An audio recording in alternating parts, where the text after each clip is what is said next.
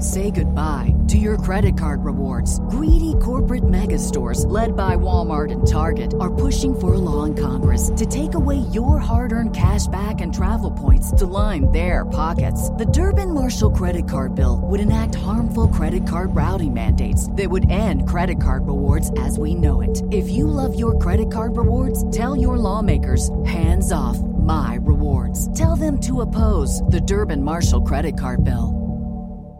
Bill in New Mexico is working on a bathroom remodel. How can we help you with that project? Well, thank you for taking my call. I have a project in my bathroom. We have uh, uh, cork flooring. Okay. And it was installed professionally.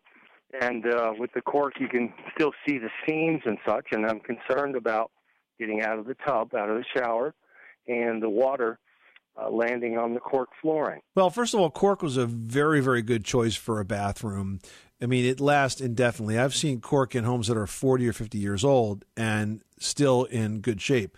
Cork stands up very well to water, so that's why it makes a great choice for bathrooms. In terms of finishing the cork, it's really quite simple. Today we just use polyurethane.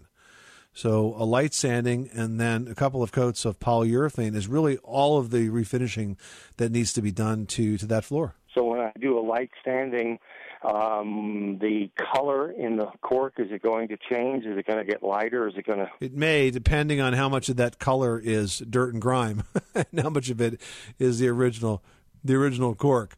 So Yeah. I would just do it a little bit at a time and do it evenly, and just kind of watch what's happening and and and monitor as you go. Uh, brush, roller, spray. Actually, the easiest way to put on polyurethane is with something called a lamb's wool applicator. Oh yes, that's uh huh. Yeah, it's kind of like a mop, and but it, but in a bathroom is so small that you might just find it easier to brush on. I mean, I don't know how big your bathroom is, but if it's your standard like you know, uh, eight five foot by eight foot bathroom space, and and you have to go around all the fixtures and cabinetry, if it was me, I'd probably just use a two and a half or three inch brush. So does that answer your cork question? It certainly does, and I'm going to get some and and put some polyurethane down. All right, good luck with that project, Bill. Thanks so much for calling us at eight eight eight Money Pit.